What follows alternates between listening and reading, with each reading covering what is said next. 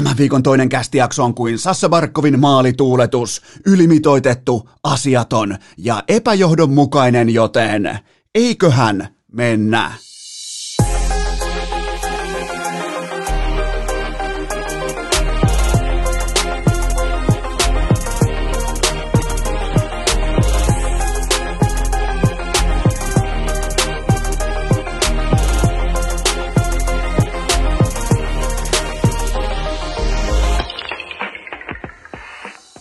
Tervetuloa te kaikki mitä rakkahimmat kummikuuntelijat jälleen kerran. Urheilukästin mukaan on tiistai 16. päivä maaliskuuta ja tämä on virallisesti kaunis aamu, hieno aamu, jopa fanfaarin arvoinen aamu, koska me kaikki, mä otaksun, että meillä kaikilla on jossain tuolla kaapin ylähyllyllä isännän tai emännän viiri, nyt voidaan kiikuttaa se lippusalkoon ja nostaa se ihan sinne ylös asti, jossa lukee kyllä vain tänä aamuna, tiistai-aamuna, voiko olla sattumaa, että on nimenomaan 16. päivä, ei varmasti ole sattumaa, mutta juurikin tällä hetkellä maailman paras jääkiekkoilija, se on Suomesta, se on suomalainen, se on Alexander Sassa Barkovi. Mulla on teille veden pitävä keissi siitä, minkä takia hän on tällä haavaa koko NHLn arvokkain pelaaja, eli koko NHLn MVP, mutta sitä ennen kuitenkin muistakaa mennä osoitteeseen jakso.fi ja äänestäkää urheilukästistä, kuulkaa vuoden 2020 20 paras podcasti, koska siellä on palkintoja ja mä juntaan ne palkinnot teille jakoon eteenpäin, niin mä haluan mun haave, sun haave, meidän haave, kollektiivinen haave on se, koska sieltä tulee laatustudiosta oikeasta, siis niinku oikein oikeasta podcast-studiosta tulee studioaikaa. Mun haave on buukata siihen studioon Koiku ja Kuntsi kertomaan Ässien keväästä ää, 2013. Se on mun suuri, tiedättekö, se on ihan kuin joku True Crime podcasti, kun ne kertoo, että miten ne kävi ryöstämässä koko SM-liikan. Koiku näytti jo vihreitä valoa, silloin sellainen leipurin hattu päässä. Se ilmoitti, että hän on totta kai mukana ja kuntsilta ei edes kysytä, joten tota, käykää äänestämässä jakso.fi osoitteessa urheilukästi ja vuoden parhaaksi podcastiksi 2020, etenkin jos olette pohtinut, että tämä saattaisi jopa olla kenties jossain olosuhteissa. Muistakaa, aina löytyy tilastoja, aina löytyy tapoja, miten voi perustella kenet tahansa, minkä tahansa tilaston tai mielipidelistan kärkeen, joten menkää osoitteeseen jakso.fi ja äänestäkää urheilukästiä, jotta saadaan tämä meidän kaikkien yhteinen haave toteutumaan, mutta nyt itse siihen asiaan, eli Alexander Sassa Barkov on koko NHLn MVP juuri tänä aamuna, se on nyt päätetty, se on linjattu ja se pitää vain perustella, joten 28 äh, ottelua, 34 tehopaunaa, se ei nykypäivän kaahaamis NHL oikein vaikuta. Se tuntuu, että no okei, tulihan osallistuttu, koska meidän siis, meidän mittari on niin korkealla supertähtipelaajien kohdalla, mutta viimeiseen 10 matsiin 15 tehopaunaa, viimeiseen seitsemään otteluun joukkue voittanut kuusi kertaa. Se tärkein osio, kenen kanssa, aina kun puhutaan MVP-suorittamisesta, niin MVP, eli joukkueen tai joukkueelleen arvokkain pelaaja, sen pitää pystyä tekemään pelikavereistaan parempia. Se on sen ainoa duuni, etenkin kun sulla on C-rinnassa, sulla on ontuva organisaatio, joka ei koskaan voittanut yhtään mitään, niin silloin sun painolasti, sun merkitys on helvetin kova tossa tilanteessa. Kenet tällä hetkellä Barkov raahaa kohti NHLn huippua rinnalla, Carter Verhage ja Anthony Duclair. Aloitetaan Duclairista. Barkovin laitahyökkäjä, tuommoinen 400 ottelua, ihan siis kehäraakki statsit. NHL 400 ottelua, tuommoinen 0,4 paunaa per peli ennen Barkovia, kun taas Verhage ei ole koskaan edes urallaan pelannut vielä täyttä kokonaista kautta, siis ka- kaikki yhteen laskettuna. Ei ole koskaan pelannutkaan edes vielä kokonaista kautta NHL urallaan, joten hänkin on tuommoinen ehkä 0,45 paunan ukko per peli, ja nyt hän pelaa sitten Barkovin kanssa, joten tota, näistä rakennuspalikoista, kun lähdetään rakentamaan koko NHLn parasta ykkösjoukkuetta, siellä yksi koko liikassa tällä hetkellä Florida Panthers, eli Barkov – koko liigan eniten maali odottamaa tuottava 5-5 pelaaja oikeista jääkiekkodivisioonista. Nyt ei oteta mitään Matthewsia tai McDavidia, koska ne pelaa AHL-pakkoja vastaan. Barkovilla on joka ilta puolustusvastuu erittäin laadukkaita tähtiluokan oikeiden jääkiekkojoukkueiden senttereitä tähtipelaajia vastaan. Ja se, mikä siellä ottaa sitten siellä backendissä, no ne on ne pakit, ne on ne laatupuolustukset, puolustuspelikonseptit, toisin kuin McDavidille ja Matthewsille, joka on siis, me ollaan nyt jo todettu, että koko Kanadan eh, divisiona on ihan täys AHL-divisiona. Siitä alkaa olla ihan riittävästi otantaa.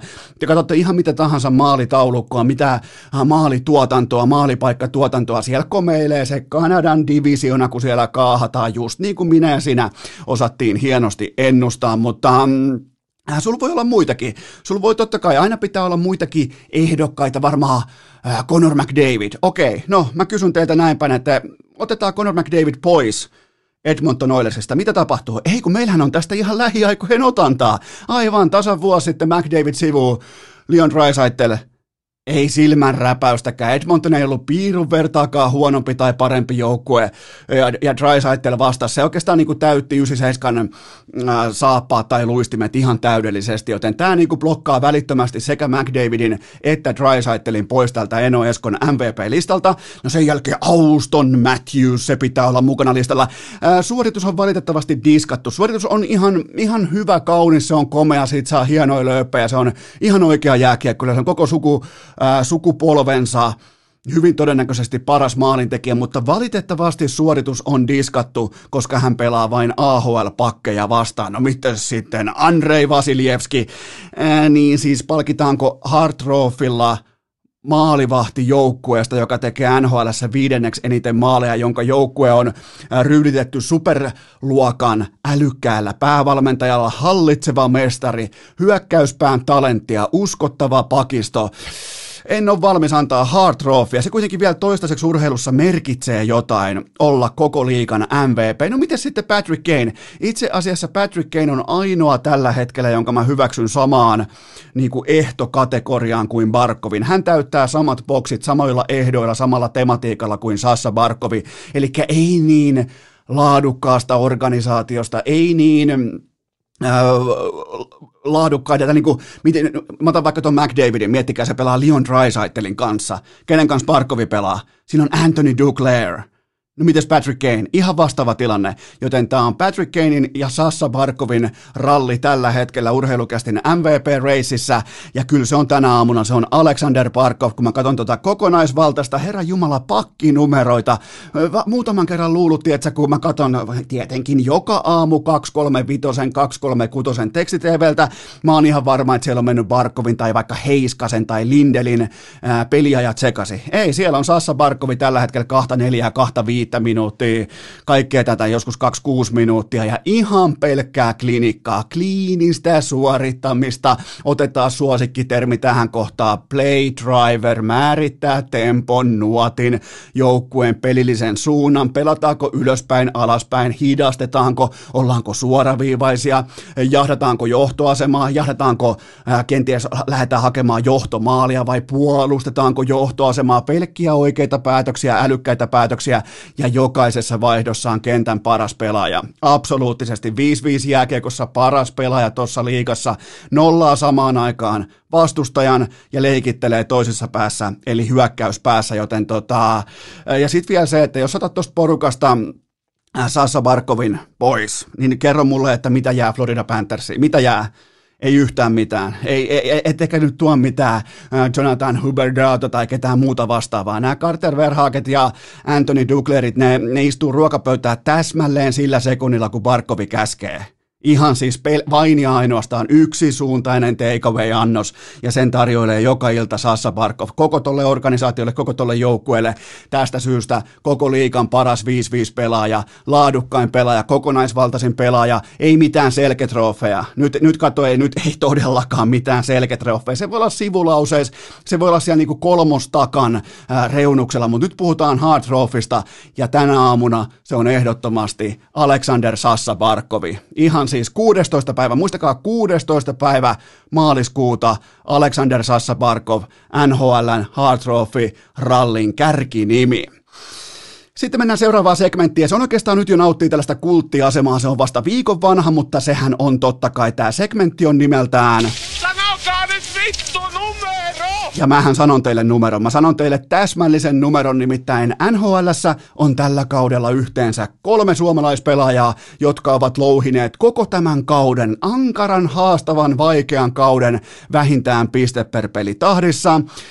Sassa Barkov, Mikko Rantanen ja kyllä vain Tarmo Reunanen, Tarmo, meidän Tarmo, Tare toteutti jokaisen mestispelaajan unelman viime yönä Suoraan piskuisesta betoniliikasta tuton paita vaihtuu Rangersin nuttuun. Ei muuta kuin kiekko kämmenelle hyökkäysalueelle, nautit tilasta, osta aikaa. Kuka menee toista laitaa pitkin? Kyllä vain Artemi Panarin. Kämmenestä kämmenee, teipistä tei, teippiä, kiekko nuottaan. Hienoja hetkiä. Tarmo Reunanen tekisi mieli sanoa, että is back, mutta ei tavallaan ei voi olla back, koska ei koskaan ollutkaan missään. Mutta suoraan tällä kaudella ja on muuten myös kellarinörtin, ei vaan siis ei kellarinörtin, vaan ihan täysin itse pengotun datan pohjalta, niin ensimmäinen pelaaja koskaan, joka on pelannut samalla kaudella luonnollisesti Mestistä liigaa ja NHL ja tehnyt myös kaikissa näistä pisteen. Mun mielestä siihen voi heittää vielä AHL mukaan. Itse asiassa uh, urheilukästin datayksikön mukaan Tarmo Reunanen on pelannut tällä kaudella jokaista jääkiekkosarjaa, joka on vain saatu käyntiin.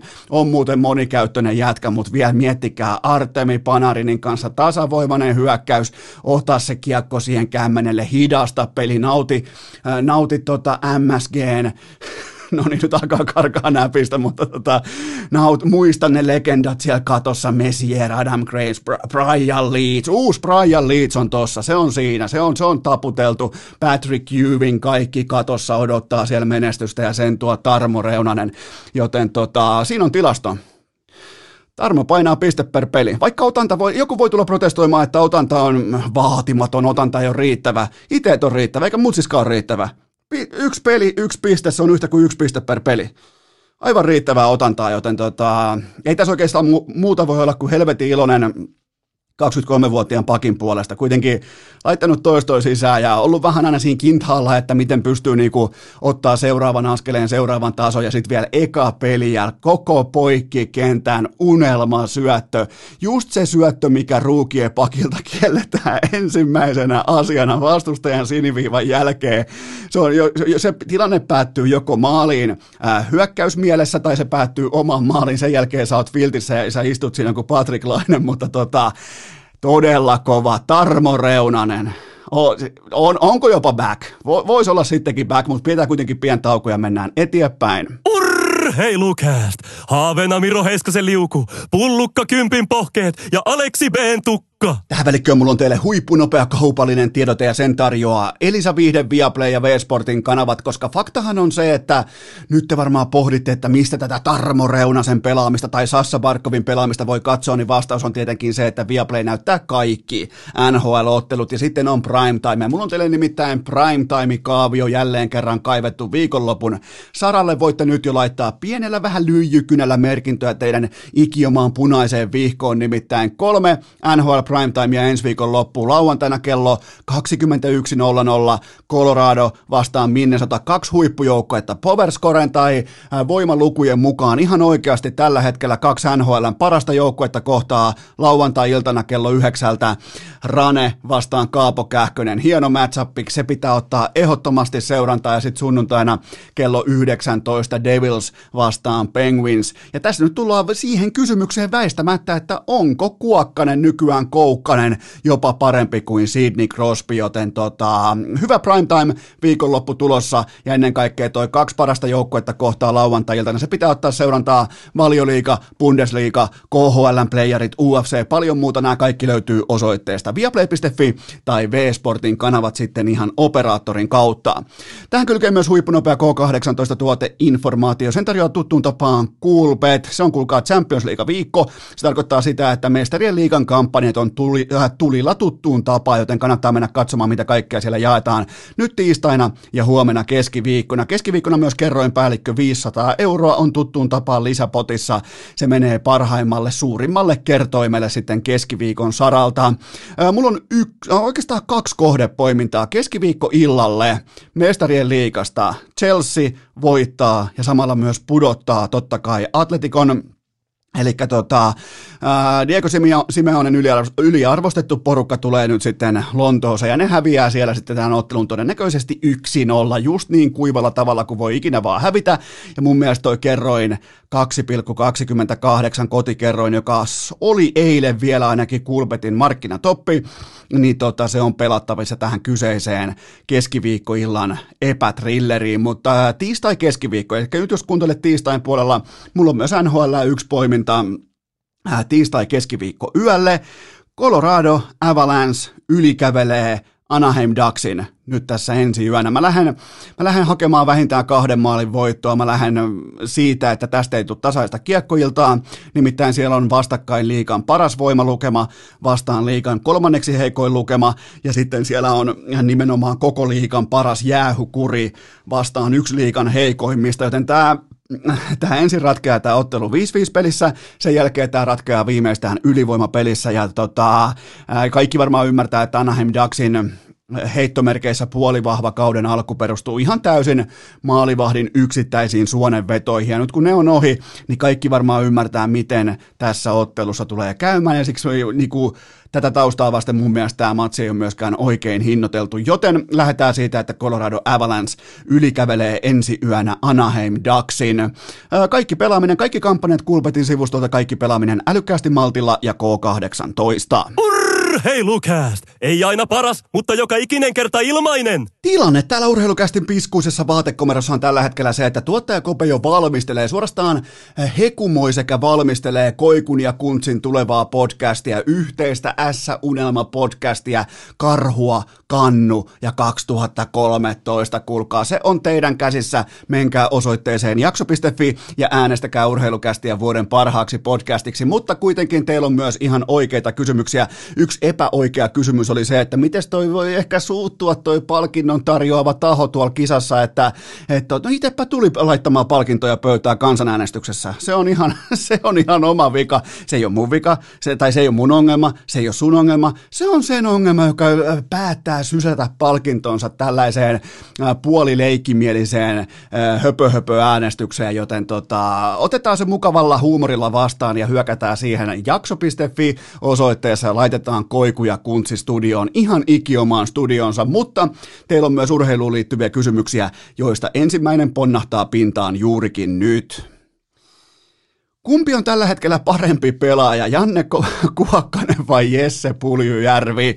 Okei, okay, Kuokkanen meni suurten joukkoon tuossa tota, pari yötä sitten, toissa yönä oikeastaan, nimittäin nyt meillä on ollut viimeiseen kalenterivuoteen meillä on ollut Kippo Kappo, meillä on ollut Kaperi Kapenan, eli Kasperi Kapanen, ja nyt meille tuli myös Janne Koukkanen, mutta tota, ette te, nyt oululaiset, sykkeet alas, vuvut selat sivuun, koska ette te voi heti alkaa leuhottaa torniolaisia vastaan. Tämä on kyllä aikamoinen rivalli nyt pystynyt noinkin niin kuin vähäpätöisessä, kun pitää ajaa sitä tiedätkö, vasemmalle kääntymään Kemi, Kemin tietä, onko se kasitie vai mikä se on, mikä kääntyy sinne Kemin suuntaan, niin tässä on nyt ihan selkeä rivari syntymässä näiden pitäjien välille, mutta jos nyt kuitenkin tämän kerran sopii, niin luetaan nämä tilastot niin kuin Oulun salolainen lukisi ää, kuin piruraamattua, joten tota, Kuokkanen viimeiset neljä peliä, 4 plus 1, Puljujärvi, sama otanta, 0 plus 0 on 0. Ja itse asiassa Pulju viimeiset yhdeksän peliä, yksi tehopiste, joten siinä on niinku teidän nyt jälleen kerran 155-senttiset torniolaiset ammattikoululaiset, joista tulee nykyään tulevaisuudessa vain nuuskakauppiaita, niin ihan siis vaan torvi pois. Ylipäätään käykää, ottakaa ruuvimeiseli ja ruuvatkaa se auton alitehosen Datsunin ää, torvi helvettiin siitä. Ottakaa ne puljuliput pois niistä auton kulmista. Ihan sykkeet alas, puvutselat sivuun. Teidän vapahtaja ei olekaan kauhean kaksinen NHL-pelaaja. Se on just just riittävä NHL-pelaaja, kuten ennustin, ja siihen se tulee myös jäämään se alku. Kaahaus, se on nyt ohi ja tulee tapahdu yhtään mitään, mutta tätäkään tätäkään niin kuin downswingia mukaille mä en siltikään nosta kuokkasta tässä vaiheessa paremmaksi pelaajaksi kuin puljua, mutta tota, mä en kuitenkaan pidä tätä kysymystä niin kuin mitenkään provosoivana tai täysin päättömänä. Kuokkasen peli nimittäin perustuu loistoon asioissa, joissa joissa Puljujärvi ontuu kerta toisensa jälkeen, eli ihan jääkiekon perusasiat.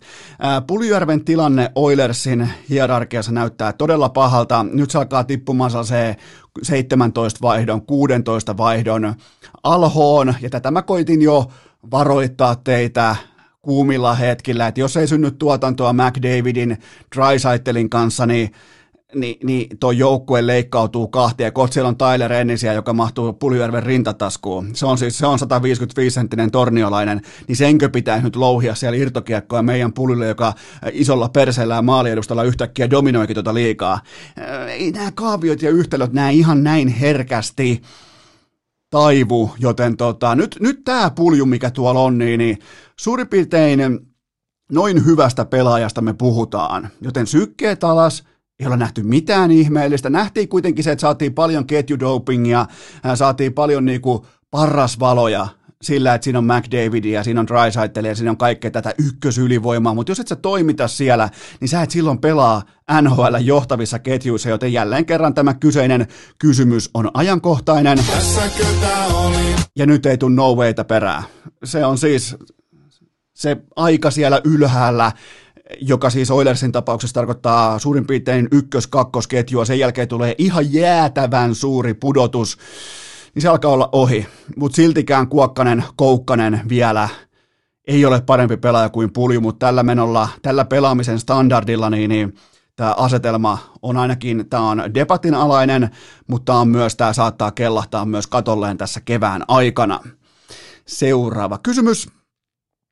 Kuka on tällä haavaa oikea valinta NHL vuoden valmentajaksi? No kyllähän se on Minnesota Wildin Dean Evasoni, eli tuota, mitä toi pitää sanoa toi nimi?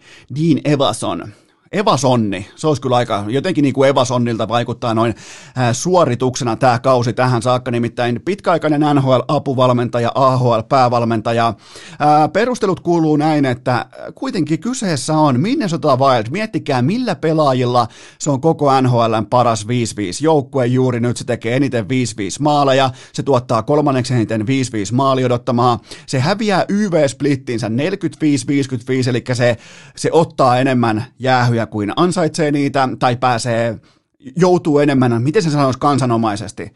No opetelkaa se, että jos mä käytän sanaa YV-splitti, niin jos sä häviät sen, se tarkoittaa sitä, että sä pelaat enemmän AVtä kuin YVtä. Se voi oikeastaan noin, joten puhutaan jatkossa ihan puhtaasti YV-splitistä. Ne hävii sen, se ei ole voittava joukkueen merkki, ja öö, ne pelaa koko NHL-historiassa vielä kaiken lisäksi häpeä, häpeällisen heikkoa ylivoimaa, siis jotain seitsemän pinnasta ylivoimaa, mikä asettuu historian kirjoissakin jo ihan sinne top kolmoseen. Mutta se 5-5 kantaa, ja mun mielestä jääkiekossa, huippujääkiekossa 5-5 pelaaminen on enemmän tai vähemmän päävalmentajan meriitti. Se on päävalmentajan tuote, kun taas joku YV, vahva AV, ne voi perustua, vahva AV, AV voi perustua vaikka kahden pakin ja maalivahdin ihan uskomattomaan kevääseen, kun taas sitten YV voi perustua käytännössä yksittäisen pelaajan uskomattomaan dominanssiin, joten tota, ihan siis 5-5 pelaamisen syistä mä annan tämän palkinnon tässä vaiheessa Minnesota Wildin äh, Dean Evasonille. Ja tota, sitten jos katsotaan vielä Minnesota Wildin joukkueen materiaalia, niin siellä on yhteensä nolla piste per peli pelaajaa, siellä on ruukien venäläinen hyökkääjä kärkihevosena, ja siellä on vain yksi, tämä kyseinen Kirill Kaprizov, puhkonut, miettikää 20 tehopisteen rajan, siellä on yksi pelaaja tehnyt yli 20 tehopaunaa. Joten tota, joukkue on rakennettu voittamaan siten, että se tekee kaikkensa auttaakseen 5-5 pelaamisessa. Kaapo Kähköstä joka ilta, ja Kähkönen myös nappaa ne tuplaveet kyytiin, joten ei mitään ihmeellistä, ei mitään siis Tota mä arvostan todella korkealle, että se tekee eniten maaleja 5-5 jääkeikossa nykypäivän NHL, joten tota, ja muita ehdokkaita varmaan te heittelette sieltä ehkä joku Joel Gwenville, se on Parkkovin joukkue, Jeremy Colliton, se on Patrick Kane ja Kevin Lankisen joukkue, Rod Brindamore. No, no Brindamore voidaan nostaa tähän, niin mutta mut kyllä mä silti laitan Evasonin tuohon Brindamurinkin edelle. Siinä on mun mielestä niin yksi, kaksi punch nyt tähän ralliin. Joku John Cooper-kumppanit, niin, niin vähän liian hyviä maalivahteja joukkueita, meritoituneita, konkari voittamiseen tottuneita supertähtipelaajia, vaikka se nyt ei just eilisiltana näyttänyt se Tampan pelaaminen siltä, mutta Kyllä se on Dean Evans on tällä hetkellä koko NHL ykkösnimi tässä kyseisessä Jack Adams kategoriassa. Seuraava kysymys. Ai että. Onko Toronto Maple Leafs sittenkin lopulta vain fraud mm, kuuteen, viite, kuuteen viime peliin vain kerran pisteille AHL Kaahaus-divisioonassa ja takkin on tullut muun muassa Ottavalta ja Vancouverilta kahdesti. Täältä se nyt sitten näyttää valitettavasti rakkahat sinivalkoisten fanit, kun Auston Matthewsin laukausprosentti ei olekaan se 30, 35 tai 40. Eli Matthews kiikareille kolmessa näistä otteluista ja kaikista L siihen merkittävimpään taulukkoon. Ja äh, faktahan on se, että Winnipeg Jets, joka pelaa siis ilman pakkeja, mikä on tavallaan sopii tuohon divisionan pirtaan melko hyvin. Winnipeg Jets ilman pakkeja on aivan Toronton kannassa jo nyt tuolla pohjoisessa, joten mä en, mä en halua jinksata mitään, mä en halua viitata mihinkään, mutta luoja varjele, jos Toronto ei pääse tuosta divisioonasta top neloseen. Luoja varjele, olisi tosi ikävää. Se olisi siis, se olisi, se olisi meille kaikille aivan järkyttävän suuri vastoinkäyminen, jos Toronto ei pääse tuosta divisioonasta, AHL-divisioonasta, ainoana NHL-joukkueena, supertähtien ryydittämänä, luoja varjelkoon, jos ne ei pääse top neloseen NHLssä. Huh, heijaa. Seuraava kysymys. Mikä on analyysisi siihen, että Tim Stützle vaihtoi kritisoituja lapateippejään kesken kauden? Hyvä, hyvä poiminta, täsmällinen poiminta. Tätä on asiantuntijuus ja mä arvostan teitä varsinkin, juurikin teitä, jotka katsotte ihan vapaaehtoisesti ottava fucking Senatorsin jääkiekkoa öisin. Otan osaa, mutta voi, koska se on teidän oma valinta, joten tota, Stützle saksalaistaitohyökkääjä siirtyi vihdoin aikuisuuden tilaan, eli siellä on nyt liket ja somejaot, ne on otettu pois lojumasta ja hyvä niin, siellä on podcast-maininnat, siellä on niin kuin jonkinnäköistä kulttipelaajan viittaa vedetty harteille, näytöt kaukalossa toistaiseksi nolla, ja nyt sitten asialliset aikuisen ihmiset erkkarit ihan kannasta kärkeen kunnon erkkarit lapaan ja kolmen matsin pisteputkessa. Itse asiassa Ottavakin on voittanut muutamia otteluita ihan putipuhtaasti näiden erkkareiden ansiosta, joten otetaan vielä se Stützlen toissa yön YV-syöttö, se tekee sen pieni rysty uiton siihen leftin kaverina, siirtää rysty to, äh, kär, rystyn kärkipuolella, siirtää kä, vasemmalta puolelta kiekon tähän oikealle puolelleen, ja se ei ollut mikään tällainen niin kuin pellesirkusharhautus tai YouTube-pätkä tai mikään Neymar-harhautus, vaan se oli ihan oikeita aitoa äh, vastustajan maalivahdin ja sen äh, AVn AVn tota, peittävän puolustajan liikuttelua. Nimittäin se siirsi kiekkoa todella leveästi itsensä vaarattomalle puolelle ja sen jälkeen lähteekin koko, jopa niin kuin Tarmo Reunas-tyyppinen koko kentän puhkova poikkisyöttö ja sen jälkeen lyödäänkin kiekkoa tyhjiin, joten tota, se ei ollut mitään pelleilyä, se ei ollut mitään niin kuin likehakuisuutta, se oli vastustajan veskarin ja AV-pelaajan positioinnin muuttamista ihan täydellisellä erikoisliikkeellä siihen kohtaan ja todella näyttävä uusilla erkoilla. Miettikää mitä tapahtuu, kun pelaatte aikuisuuden tilassa. Näitä asioita tapahtuu. Seuraava kysymys. Pitääkö Colorado, mitä vittu, pitääkö Coloradosta tai McInnonista olla huolissaan? Nyt on muuten kovaa kamaa, mutta joo. Colorado koko NHL paras 5-5 pelaamisen voiman lukema voittaa Manipukin analyytikan mukaan tuollaisen keskiverto NHL-joukkue. Jos pelattaisiin pelkästään 5-5 jääkiekkoa tai fakit, heitetään kaikki tilastot mukaan samaan kattilaan. Jos pelataan jääkiekkoa keskiverto NHL-joukkuetta vastaan, vaikkapa Bostonia tai Pittsburghia vastaan, niin Colorado voitto odottamaan 63 prosenttia, se on tällä hetkellä koko NHLn paras. Eli tota, en mä nyt ihan hirveän huolissaan olisi näistä niin kuin pelaamisen perusasioista, vaikka Colorado ei ole mennytkään ihan puhtaasti voitosta voittoon. Silloin muuten se, mikä on mielenkiintoista, niin se ei ole viipannut yhtäkään joukkuetta tähän saakka tuolla lännessä, vaikka siellä on aikamoista palloseuraa mukana, joten tota, en olisi ihan jäätävän huolissani, kun taas sitten, ja totta kai Colorado myös koko liikan paras korsi, vaikka sä et oikeastaan tilastoita arvoistakaan, arvoista, arvo, arvostaisikaan, niin eikä tarvitse olla mikään kellarinortti, että ymmärtää sen, että jos mun joukkue vaikka ampuu iltaa kohden sanotaan vaikka 50 kertaa, mun joukkuetta vastaan ammutaan jääkiekossa yhteensä vaikka 30 kertaa joka ikinen ilta, niin kyllä ne, kyllä ne 30 kertaa ampuvat saa olla sitten ihan pelkästään Auston Matthews ja Patrick Laineita kumppaneita, että ne pystyy mätsäämään mun mankelille. Vaikka mulla olisi Mikke Max osteena ja joukkue täynnä, niin se mun mankeli on aika hyvässä kunnossa, joten tota... Ja sitten vielä Nathan McKinnon, joka on ilmeisesti nyt sitten jälleen kerran boost. Se on 22 peliä 24 tehopauna, eli tämä on standardi 2021. tämä on aika tylyä.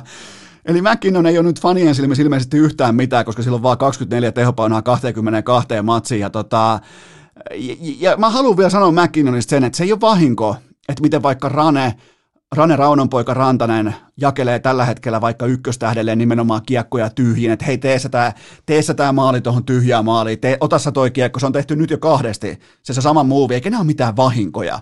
Totta kai ne haluaa pelata McKinnonin ei nyt voi sanoa mukaan, koska se on totta kai, se on dominoiva pelaaja tuossa liigassa, mutta ehkä niin kuin vielä sinne seuraavalle tasolle, sinne tasolle, missä on Barkovi, McDavid, Matthews, muutama muu, Patrick Kane kumppanit, joten tota, ei siis, ei Ranne Raunonpoika Rantanen, Rantanen nyt sitten raivaussahallaan, niin ei se vahingossa McKinnonin renkaita pumppaa. Siinä olette ihan oikeassa, se on oikea huomio, mutta tota, en mä nyt ihan, mun ensimmäinen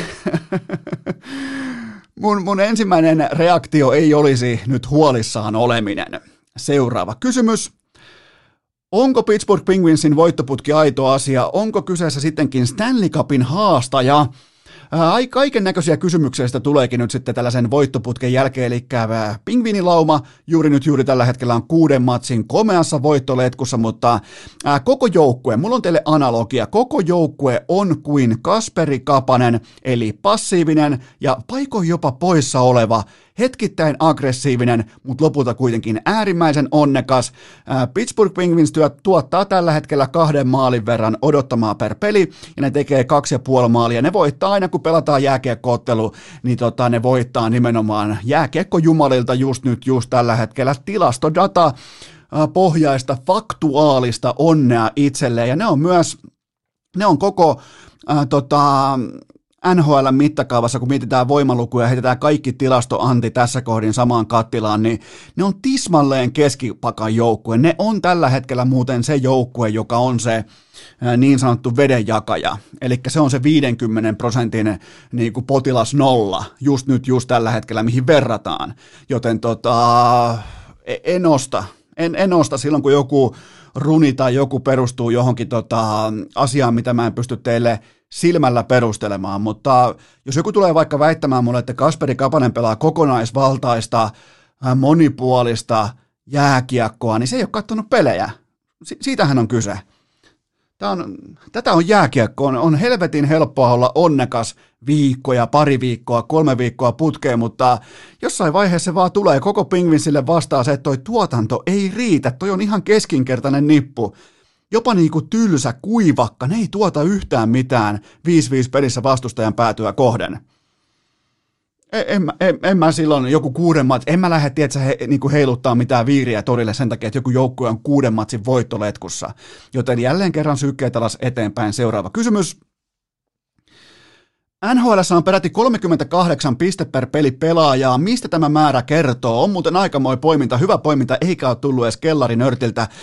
Alkaako muuten urheilukästi niinku datakellarissa muhia tällä seuraavien nörttien aalto? En tiedä sitä, mutta Mun mielestä jääkiekko NHL-tasolla alkaa viihdetuotteena löytää uomansa, jossa merkittävimmät tähdet ovat eniten TV-kuvissa ylivoimalla. Ei ole enää lainkaan uutisoinnin arvoinen asia, että joku äh, Patrick Laine, Alexander Ovechkin kumppanit, Patrick Kane, ne pelaa kokonaisia kahden minuutin ylivoimia. Totta kai ne pelaa. Äh, sitä on olla TV-kuvissa tähtenä ratkaisupelaajana, mutta toisin kuin, tai siis Laine oli ehkä väärä viittaus, koska se kuitenkin istuu penkillä, mutta joka tapauksessa äh, Tällä listalla on muuten mukana myös Goat, Tarmo Reunanen, joten otanta on myös hyvin lempeä, mutta mun oli pakko käydä numeroita vähän läpi ja mä heitin summan mutikassa kauden 15-16, eli 2015-2016,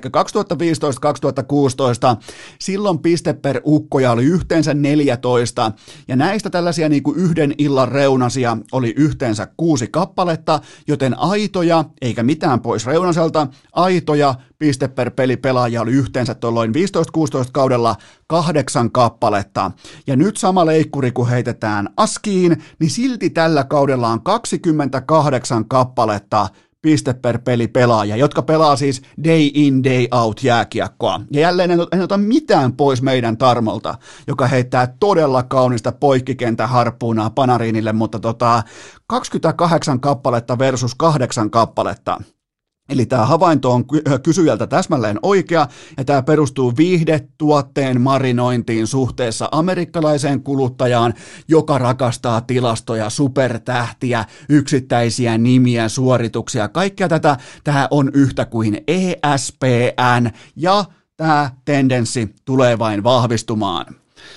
Seuraava kysymys. Onko Boston Bruins mielestä siis Stanley Cup-kaliberia? Nopea, aika täsmällinen kysymys. Mun mielestä se ansaitsee myös täsmällisen vastauksen, joka on yhtä kuin ei.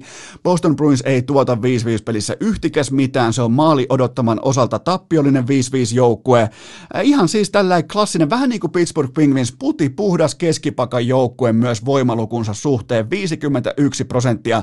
Eli jos se pelaa, itse asiassa tällä hetkellä ironista kyllä, jos Boston ja Penguins pelaa vastakkain, niin se on 50-50 kolikon heitto tällä hetkellä tämän päivän NHL, mutta ja ne on molemmat nimenomaan keskipakan äh, vedenjakajan joukkueita, mutta pakiston kiekollisuus, mä, mä varastin tämän äh, tilaston tai niinku tilastohuomion kanadalaistoimittaja Sami Hofrenilta, niin tota, Pakiston kiekollisuus on mestistasoa, ja jos sä otat siitä pois Charlie, äh, Charlie McAvoyn, niin McAvoylla on kelvolliset 17 paunaa ja neljä täkyä ylivoimaa. Se on ihan ok, hyvä suoritus, ei mitään. No seuraavalla pakilla on sitten seitsemän paunaa ja neljä merkintää YVllä. No okei, ihan ok tällä taustaviulu, mutta entäs sitten sen jälkeen? Sen jälkeen seuraavalla on yhteensä tällä kaudella neljä tehopistettä ja yksi YV-piste.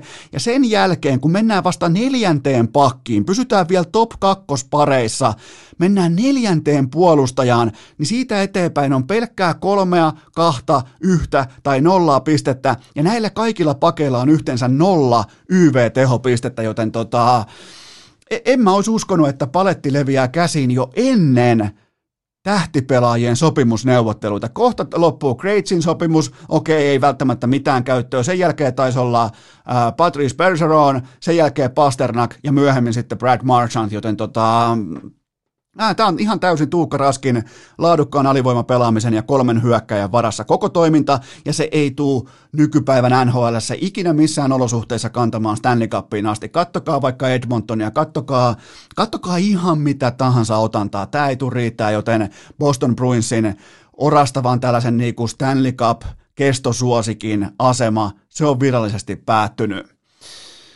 Seuraava kysymys. Poimihan Eno Esko yksi joukkue, jolla kulkee nyt, mutta jonka peli ei perustele tätä pistetahtia. Arvannetkin, että etsin vedonlyönnistä pientä jännättävää. Okei, no sitten tämä pitää ottaa ihan vakavissaan, nimittäin mulla on teille poiminta nimenomaan kuin tilattuna tähän kategoriaan, ja se on koko liigan onnekkain joukkue Washington Capitals, joka saa onnen äh, neliapiloidensa voimin nämä pingvinsit ja muut, muut näyttämään ihan epähannuhanhilta.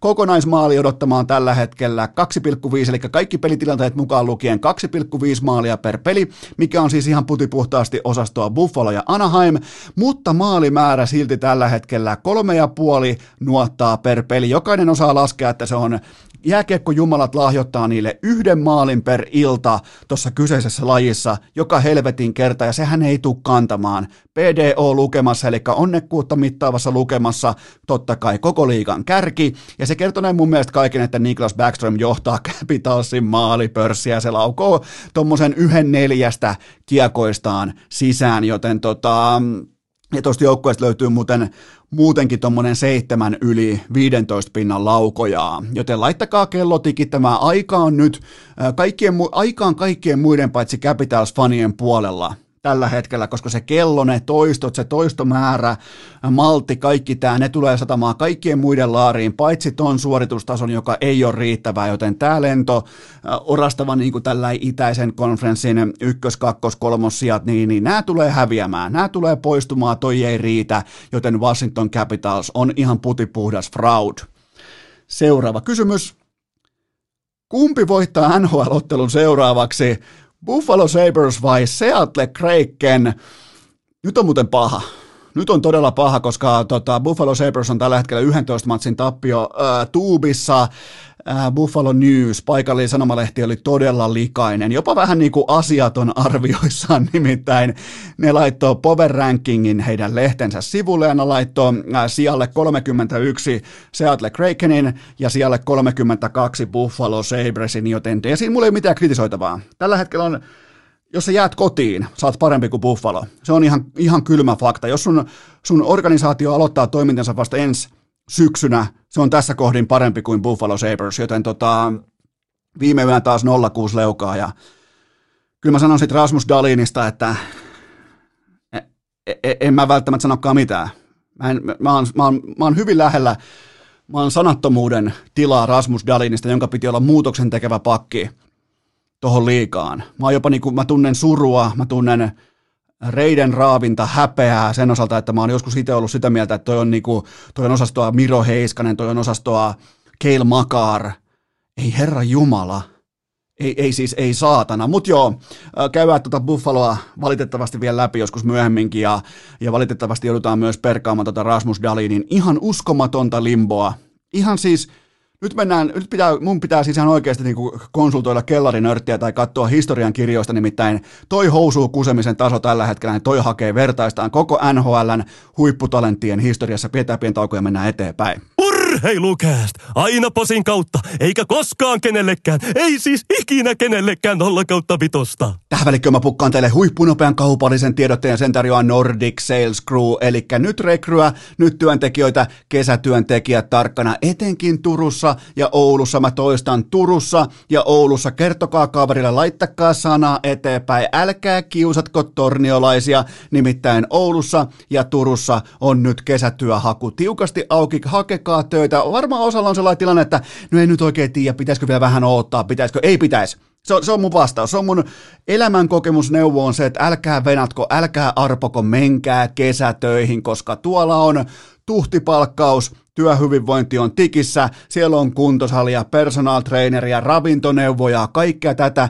ja se mikä on tärkeintä, mä toistan tämän sadannen kerran, mutta se mikä on tärkeintä, siellä on jatkuva myyntikoulutus, teidän pitää osata myydä, teette mitä tahansa pestiä, sun pitää osata myydä sun artikuloida, argumentoida sun ajatus, se pitää osata myydä, ihan mitä tahansa sä teetkin, sun pitää osata myydä, joten Turku, Oulu, etenkin ympäri Suomen, kaikki muut kylät totta kai mukaan lukien Helsinki, Tampere, kaikki, mutta Turku ja Oulu, laittakaa sanaa eteenpäin, nimittäin Nordic Sales Crew etsii nimenomaan teidän pitäjillä uusia työntekijöitä, kesätyöntekijöitä, joten hakemusta sisään joko tämän jakson jaksoesittelystä, vaikkapa just Spotifysta, meette vaan klikkaamaan sitä Nordic Sales Crew äh, linkkiä, tai sitten meikäläisen Instagramista tänään tiistaina ja huomenna keskiviikkona, joten ne löytyy kivasti sieltä Turku, Oulu, älkää pettäkö meitä. Älkää, siis kesätöitä, niitä pitää hakea nyt. Nyt on Herra Jumala, mennään jo kohti maaliskuun loppua. Niitä pitää hakea nyt. Älä venaile, älä jää arpomaan, älä jää pohtimaan, hae kesätöitä, etenkin Turku ja Oulu Nordic Sales Crew. Tähän kylkee vielä huippunopea kaupallinen tiedote ja sen tarjoaa Joy Actor, nimittäin Tiny Sport 2 edelleen meikäläisen Instagramista tai sitten jaksoesittelystä. Markkinoiden parhaaseen diilihintaan ja pysyy muuten korvissa. Nyt mennään kohti kesäjuoksu kautta, mitä se tarkoittaa, pää alkaa heilua. Nyt on kaikki niinku hiihdot on takana, siinä ei ihan hirveästi pääheilu, juoksu, pääheiluu koko ajan, joten kun lähdetään juoksemaan, on kaikista oleellisinta se, että se kuuloke on mukavasti päässä, mukavasti korvilla, mukavasti jopa voisiko sanoa korvassa, joten Tiny Sport 2 tähän paras vaihtoehto on helppo käyttää luonnonmukaisesti valmistettua pieni paketti, nopea toimitus ja mun Instagramista tai jaksoesittelystä markkinoiden paras diilihinta, koska mukana on myös 119 euron hintaan, mukana on, totta kai myös powerbankki, joka auttaa teitä tilanteessa kuin tilanteessa, vaikkapa sitten kesämökillä, kevätmökillä, missä tahansa retkellä, joten meikäläisen Instagramiin käykää hakemassa kunnon kuulokkeet. Käykää hakemassa kunnon kuulokkeet, niin ei tarvi sitten kiukutella tai itkeä, kun tippuu just ne väärät kuulokkeet korvista alas kesken hienon, hienon, mahtavan lenkkisuorituksen, joten tota, meikäläisen Instagramiin sieltä Tiny Sport 2 ja homma on sillä selvä. Urheilukääst! Yhtä hukassa kuin Puhtimäki Helsingissä. Tässähän on kuulkaa rakkaat kummikuuntelijat unohtunut yksi merkittävä asia tästä kyseisestä tiistaista ja se on totta kai se, että tänään mä aion heittää kaikille jakso.fi kästiä äänestäneille, eli vaaleihin osallistuneille mä heitän Tiny Sport 2 jakoon. Mä heitän nimenomaan vielä semmoset kuulokkeet, missä on urheilukäst, kummikuuntelija, tämä logo kyljessä, ja niitä ei ole kuin ihan muutama painos, niitä on tyyli tehty yhteensä ehkä kahdeksat kuulokkeet, joten tota, mulla on niistä yhdet, mä heitän teille jako, joten menkää nyt jo osoitteeseen jakso.fi ja äänestäkää urheilukästiä vuoden parhaaksi podcastiksi, jotta saadaan teille kuulokkeet jakoon ja jotta saadaan totta kai koiku ja kuntsi omaan ikiomaan studionsa sitten mahdollisten palkintojen myötä, mutta nyt mennään kuitenkin itse takaisin asiaan, napataan seuraava kysymys pöytään. Olli Jokinen tuo Iltalehden tietojen mukaan valmennustiimiinsä Vesa Surenkin kuka hän on ja miten kovasti tämä lujittaa Jukureiden mestaruusikkunaa. Siis Vesa Surenkin on jääkiekko, jääkiekko-valmentaja, se on jääkaappi pakastin kokoluokan 56-vuotias, tällainen niin kuin erittäin Äh, voisiko sanoa värikkään jääkiekkotaustan omaava jääkiekkotoimija. Onko riittävän monesti nyt sanottu termi jääkiekko, että tiedetään to, nyt totta tosiaan, että mistä lajista puhutaan, mutta tota, äh, Surenkin on viimeksi valmentanut äh, muun muassa vaikka KK on B-junnujen mestisnippua. Sitä ennen hän on valmentanut jääkiekkoa Turkissa, Latviassa, Kasakstanissa ja totta kai myös jääkiekon kehdossa synnyinmaassa Tunisiassa, joten tota, mä odotin, mä ootin, että päällikkö vetää toki ää, niin kuin sirkustelta narut tiukasti maahan kiinni, mutta aivan tätä tasoa mä en tohtinut missään olosuhteessa haaveen lakkaa, joten tota, soitetaan nopeasti OJille, eli päällikölle tuonne Floridan suuntaan, tosta noin klikataan tuttu pikavalinta numero noin puhelin tuuttaa, kysytään OJilta, että okei, miten tämä kakkosvalmentaja, kiva, äh, tervetuloa OJ mukaan nyt tähän urheilukästin jaksoon vähän niin kuin lennosta, mutta miten kommentoit tätä Vesa Surenkin saapumista Tunisian kautta Kasakstaniin, sieltä Latviaa, sieltä Turkkiin, KK B-junnujen mestisnipun kautta, SM-liikan valmennustiimiin, niin mitkä on odotukset? On hienoa tulla Mikkeliin ja Jukureen hommiin. No onko mitään pelitapaa poimintoja tässä kohdassa, onko joku tietty pelaamisen identiteetti, identiteetti tulossa nyt välillä nimenomaan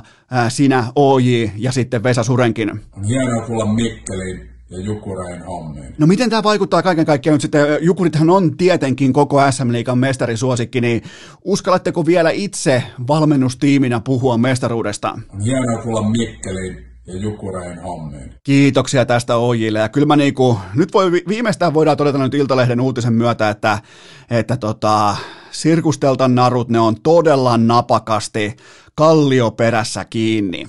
Seuraava kysymys. Oliko SM Liigalta oikea päätös siirtyä pisteprosenttityyliseen sarjataulukkoon? Eli nyt siis tehdäänkin loppukauden osalta sellainen peliliike, mikä oli kirjattu totta kai myös poikkeusoloehtoihin, mutta siis SM Liiga laittaa paremmuusjärjestyksensä siten, että miten sanoo pisteprosentti tai oikeastaan piste per peli taulukko, joten ihan oikea päätös, koska muun muassa vaikka IFK olisi joutunut pelaamaan loput 14 matsia suurin piirtein 16 vuorokauden sisällä ja sitten siihen väliin olisi, tai niin kuin päälle olisi pitänyt joutua pelaamaan sitten vielä semmoiset höntsäjäiset kuin playoffit ja kaikkea tätä, joten tota, se oli hyvä, että sinne oli kirjattu tällainen poikkeusoloklausuli, ja nyt se otetaan myös mun mielestä oikein ehdoin, oikein teemoin ja oikeassa tilanteessa käyttöön, mutta onhan tämä niinku, kieltämättä aika monellakin tasolla valitettava tilanne, koska minkä takia, mä kysyn edelleen, mä kysyn ennen kauden alkua, minkä takia liiga lähti kaikki torvet soiden vaahtosuussa liputtamaan 60 ottelun täyden kauden puolesta, siis ihan pelkkien kysymysmerkkien epätietoisuuden äh, kaiken tämän äärellä. Oli ihan siis kylmä fakta, että pandemia pysyy maapallolla myös Suomessa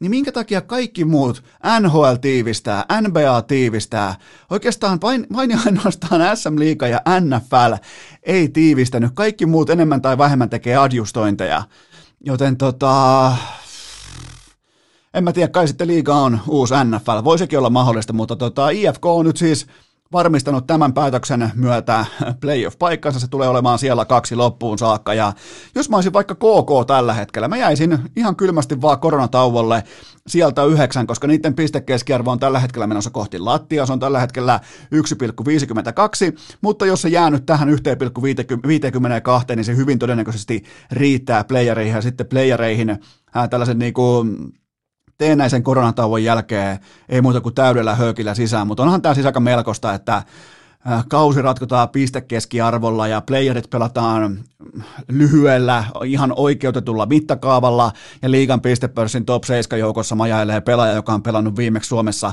tammikuussa, joten tota, onhan, onhan tässä nyt kaikki olisi mennyt paljon. No, jälkiviisaus on turhaa. Sovitaan, että jälkiviisaus on turhaa, mutta mä totean vaan, että joka paikassa muualla tehtiin adjustointeja liittyen – kun taas sitten liikassa pulistetaan nyrkkiyhteyttä, me pelataan, me juntataan 60 ottelua, ja sen jälkeen taas portaittain uhotaan, että no nyt loppuu kausi, nyt loppuu pelit, koska ei ole yleisöä, ja sen jälkeen nyt vaihdetaan, siis koko ajan tulee uusia päätöksiä, ja helvetinmoisella uho, että vähän niin kuin syyllistettäisiin kansaa siitä, että miksi te ette tue meidän jääkiekkoa nyt tällä hetkellä, miksi me täällä, jotka olemme yhtäkkiä koko maailman tärkein osakeyhtiö jääkiekon SM Liiga, niin tässä on ollut mielenkiintoista retoriikkaa, niin kuin pelottelua, uhkailua, että nyt varmaan menee kioskinurin.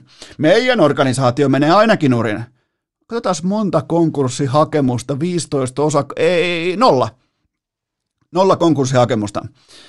Mä niin kuin ihmettelen vieläkin sitä niin kuin uhkailua, että nyt jos ei ala tukea tulla, niin varmastikin meidän joukkueen organisaatio menee katki mi, mi, mitä sitten? Ei ole ensimmäinen osakeyhtiö, joka katkee pandemian aikana. Erittäin, erittäin erikoinen tapa, ihan kuin nämä SM Liiga-organisaatiot kuvittelisivat, että ne on jotenkin niin kuin, ne on jotain täysin korvaamatonta meille urheilufaneille. Ei ole. Jos teidän matsi ei ole telkassa, me katsotaan NHL, me katsotaan NBA, me katsotaan valioliikaa, Champions Leaguea, me katsotaan KHL, mitä tahansa muuta.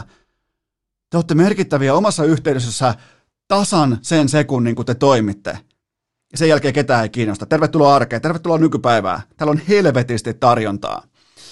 Seuraava kysymys. Petri Kontiola ensi kaudella Ilvekseen. Mitä tällä siirrolla haetaan ja onko hänestä ykkössentteriksi tupsukorviin? No mä voin nyt jo lopettaa jatkospekulaatiot, ihan vaan vältetään koko aihe ja mä totean, että Kontiola tulee olemaan SM Liikan mittakaavassa huipulla vielä tuommoiset kolme, neljä, jopa viisi vuotta, joten se voidaan se spekulaatio sivuuttaa kokonaan, että onko hänestä johonkin tämän hetken SM Liikan ylivoimainen syöttäjä, ylivoimainen peliäly, peliäly ja kokonaisvaltainen syöttötaito, ne ei mene koskaan pois muodista. Se tulee vaikka kiikkustuolista pelaamaan tohon liikaa nykypäivän pelilliseen tasoon ja se tekee joka ikinen kerta pauna per peli. Joten tuota, tällä hetkellä Kontiolla olisi pelkästään syöttöpisteillään pistepörssin top 10 haminoilla, eli hänellä on 35 syöttötäkyä. Ja Ilves saa nyt sitten uudelle areenalle uuden ykkössentteri, joka täyttää kaikki mitä se mikä on vielä hienoa tässä haussa, tai tässä niinku, asiastahan uutisoi siis, tämä ei mitenkään vahvistettu tieto, mutta siis tota, tai siis seurat ei tietenkään saa vahvistaa tällaista tietoa, mutta ää, milloin viimeksi Vilipesu Iltasammissa on ampunut ohi näitä asioita, ne varmaan pitää mennä johonkin niin kuin talvisodan vuosille, joten tota, tämä on faktaa, tämä on laadukkaan uutistoimittajan uutinen, ja, ja se mikä on mielenkiintoista, niin, niin nyt on niin kuin uusi ykkössentteri uudelle areenalle, uusi ehkä vähän jopa niin kuin hiottua brändiä kaikki tämä, mutta tässä on vielä se hieno aspekti, että tämä on suoraan pois. Kontiolan hankkiminen on suoraan pois veriviholliselta, joka käänsi selkänsä ex huippu supertähdelleen, joka olisi melkein hyvä, ettei ilmoittanut, että hei mä haluan pelata Tapparan paidassa. Ja sieltä sanotaan yhtäkkiä, että no way. Ja sitten Kontila toteaa, että fuck it, mennään HPK, laitetaan vielä panoksia lisää kattilaan, mennään Ilvekseen. Joten tota, tämä niinku, lataa mun mielestä erittäin hyvällä tavalla jo tamperelaista jääkiekkoa. Pelkästään tämä Kontiolan nimi. Erittäin iso nimi tamperelaisessa jääkiekossa ja, tota, ja kaikki, kaikin puoli huippupelaaja. Mun mielestä voidaan unohtaa kaikki spekulaatio siitä, etteikö olisi jollekin standardille käyttöä. Tulee ihan varmasti olemaan yksi liikan parhaista pelaajista myös ensi kaudella, mutta se oli kyllä tylyä, että Tapparalla oli varaa sanoa Kontiolalle. No way! En, en tajua. En, en, en vieläkään ymmärrä, mutta se, että Ilves käyttää tämän kortin, niin, niin onnittelut heille. Loistava, uskottava, koko kansan tunnistama ykkössentteri, uusi halli, kaikki uutta, ai että Kontiola siihen, Ilveksen paita ja tapparafanien porkkana pöksyjen taskuissa on puristettu nyrkki. Seuraava kysymys. Millä energiatasolla odotat KHLn puolivälieriä? No itse asiassa täytyy sanoa, että jopa niin kuin yllättävän hyvillä, koska syy siihen on se, että tuntuu erikoiselta, oudolta ja jännittävältä katsoa urheilua, jossa on yleisöä, jossa on tunnelmaa, jossa on Ihan saatana, näittekö vaikka Markus Granlundin voitto rankkari maalin? Yleisö ihan pähkinöinä, halli täynnä. Mä en ota mitenkään kantaa siihen, että pitäisikö siellä olla halli täynnä. Onko Venäjän, Venäjän kansalaisten terveyden tilanne nyt se, että sinne voi ihan oikeasti ottaa jengiä katsomaan. Ja mä vedän myös siihen viivan, mua ei kiinnosta. Mutta kaikilta osin tuntuu erikoiselta jännittävältä katsoa jääkiekkoa, jossa on tunnelmaa, yleisöä, voiton tahtoa. Pelataan selkeästi, konkreettisesti heille, jotka on uskaltanut kautta saapuneet paikalle. Jumalauta, tuolla oli ihan kunnon meninkiä, koska mä en ikinä muuten sanoisi näitä sanoja, jos maailma olisi normaali, niin eihän KHLn tunnelma nyt ole mitenkään, pois lukien ehkä joku Pietari, no totta kai Ufa, muutama muu paikka, mutta eihän se mitenkään kaksista ole. Mutta nyt se jotenkin niin kuin pomppaa esiin, totta kai, koska paikan päälle ei ole saapunut yleisön tiimolta ketään muita kilpailijoita, mutta siis molemmista konferensseista top 4 jatkossa ihan täysin oikeutetusti. Ja mun mielestä se on aika hyvä top 8 nyt mietitään jääkiekkoa, osaamista, yksilötaitoa, kaikkea tätä. Ja mun kärkiseurannassa on totta kai Kasanin ja Ufan paikallismittelöt. Siellä on paljon pöydässä, siellä, siellä on paljon kunniaa, paljon kaikkea tätä niin kuin mittelyä, miten voisi sanoa, jopa niin kuin munan mittaamista. Ja kyllähän siinä on, kun nyt tuli Kojones tuli puheeksi, niin kyllähän se on herra kondomihaulikko, tanssiva Manninen ja hävytön Markus on, on se, joka, jota tuun seuraamaan. Totta kai Ufan ykkösketju, joka omakätisesti – hyydytti traktorin tuohon ensimmäiseen ottelusarjaan, joten tota, huomenna muuten alkaa. Huomenna keskiviikkona alkaa ja Viaplay näyttää.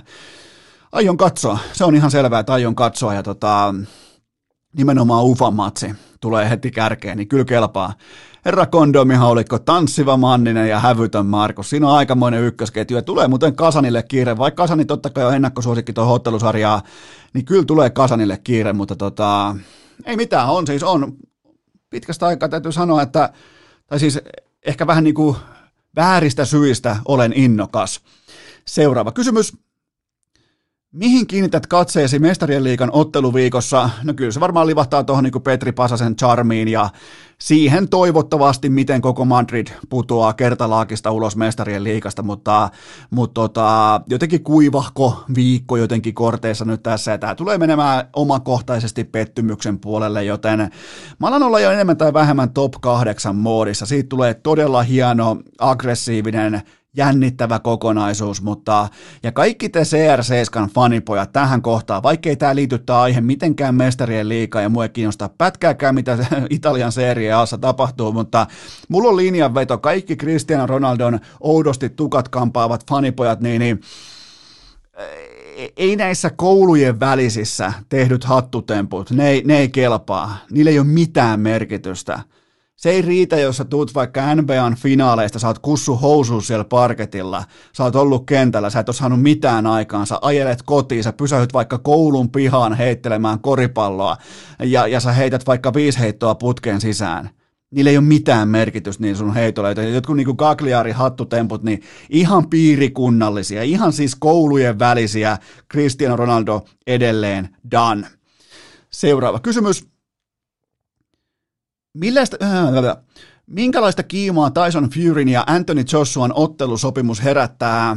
No tämä oli tavallaan selvä tapaus suurin piirtein jo viikko sitten, kun Fury ilmoitti. Furyhan aloitti mediapelin hyvissä ajoin ilmoittamalla ihan kylmästi, että hän juo 12 pinttiä päivässä, koska mitään ottelua ei ole tulossa ja mä, mä, mä alan rännittämään ja mä nautin mun kalorit pelkästään alkoholin muodossa, ja mä tiesin jo kaikki ne, ketkä olette seurannut Tyson Furyn tyyliä ja puhevalintoja ja ajoituksia tässä vuosien mittaan, niin toi on sitä klassista Furyä, ja tota, ja siis faktahan tulee olemaan se, että se on ihan huippukunnossa, ja se on aloittanut nyt jo mediapelin, se alkaa kääntää selvästi narratiivia siihen, että Anthony Joshua on tämä eh, niinku, äh, da, niin kuin tota, Goliat, virheetön urheilija, hiimän, äh, lihaksikas, äh, tällainen niin kuin gladiaattori, joka tuhoaa kaiken tieltä, kun taas Tyson Fury haluaa olla se äh, pikku David, se tiedät, tulee vähän kännissä kehälle, vetää rännin alle 12 pinttiä päivässä, mutta älkää menkö, älkää ostako tota, toi jätkä on ihan saatanan fiksu siinä, mitä se tekee,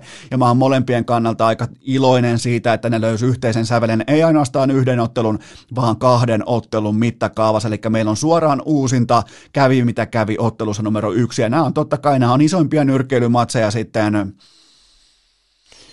isoimpia nyrkkeilymatseja. Pitää varmaan mennä Pacquiao Mayweather-tasolle, mutta sekin on vähän, se, se ei ole raskasta sarjaa. Raskas sarja on kuitenkin aina ihan oma lukunsa tuossa lajissa ja, ja tota, mun mielestä myös ihan hyvä niin, joten tämä on ihan omassa luokassaan. Kyllä pitää mennä helvetin kauas raskaassa sarjassa. No ehkä mittakaavassa Anthony Joshuan ja Vladimir, äh, Vladimir Klitschkon ottelu Wembleyllä, niin, niin siinä oli jotain samaa, mutta nyt totta kai brittien kaksi unelmapoikaa, ryysystä rikkauksiin toinen, toinen itsemurha-ajatuksista, masennuksesta, mentaalisista ongelmista, ylipainoisuudesta, kaikesta tähän kohti mestaruutta. Ja Anthony Joshuakin otti letti joltain äh, hodarin myyjältä. Ja mun mielestä on niinku, jos tämä ottelu Nyrkkeilys on useimmiten se ongelma, että parhaat eivät ottele toisiaan vastaan silloin, kun siinä on eniten järkeä. Niin vihdoinkin meillä on tilanne, jossa parhaat ottelee toisiaan vastaan just silloin, kun on eniten järkeä, eli toisella on koko legacy pelissä. Mä nautin siitä, siitä tulee hienoa ja jos olisi normaali maailma, niin myös, myös tota, olisin hyvin todennäköisesti paikan päällä. Se on, se on Mieti, miten kaukaiselta tuntuu olla paikan päällä jossain urheilutapahtumassa. Mutta jos, jos olisi normaali olosuhteet ja tota, olisi, niin kuin ihan kaikki olisi ennalla ja näin poispäin, niin, niin on hyvin todennäköistä, että tämä olisi sellainen matsi, mihin, tämä ykkösmatsi, mihin mä ostaisin lipun. Ja se saisi jopa maksaakin vähän jotain. Seuraava kysymys. Onko Rene Rinnekankaasta kotimaisen uh, talviurheilun supertähdeksi? Ihan ehdottomasti on, että energinen aito tyyli ja lajihan on siis ihan täysin seinähullujen kokoontumisajot ja nimenomaan nämä big airit ja ei välttämättä slope ole samalla tavalla ihan seinähullujen laji, mutta no on sekin nyt saatana aivan, siis ei siinäkään mitään järkeä. Kyllä ne on siis ne on ihan eri puusta, eri metsästä haettuja ihmisiä ja Rinnekankaalla on toi tietty takki auki, hymynaamalla käsimerkkejä, aina koheltamassa jotakin ja vaikuttaa just sellaiset kavereita, joka ilmoittaa just niin kuin lähdetään vaikka mökille, hei mulla jäi puhelin kotiin, hei mulla jäi avaimet kotiin, käy äkkiä hakemassa, jälkeen se käy hakemaan puhelimen, hei sen jälkeen jäi vielä kengätkin kotiin ja jumalauta. Vaikuttaa luonnon lapselta ja niitä on helppo rakastaa, joten tota, ehdottomasti on tällaista niin kuin talviurheilun supertähden viittaa saatavilla, mutta valitettavasti laji on väärä. Siis mä en, ei mun silmissä, ei lainkaan mun tai sun silmissä, mutta laajan massan silmissä laji on väärä. Siinä pitäisi olla kaksi suksia jalassa ja mennä perinteisellä eteenpäin. Se, silloin sä voit olla niin kuin jopa haulikko selässä. Niin silloin sä voit olla oikeasti koko kansan mitassa supertähti Suomessa, mutta tässä meidän sukupolvessa, meidän ehkä kiinnostusarvojen, kulutusarvojen mukaan, niin kyllä Rinnekangas meihin ja meille istuu sellaisena ihan selkeänä supertähtenä, että on kiva katsoa. Tänään tiistaina muuten Big Airin loppukilpailu, ja sieltä Rinnekangas ottaa tuttuun tapaan vähintään yhden mitalin mukaan, todennäköisesti kultaisen. Laskeekohan takki auki, en tiedä. Seuraava kysymys. Nyt tarkkana Eno, tässä Iivon kultahiihtojen, no niin, nyt on kova data, joo, no niin, Eno on nyt tarkkana. Tässä Iivon kultahiihtojen kilpailunumerot 6, 8, 64. Voiko olla sattuma, että Niskanen voittaa kultaa nimenomaan suomalaisen huippujääkiekkoilijan pelinumerolla?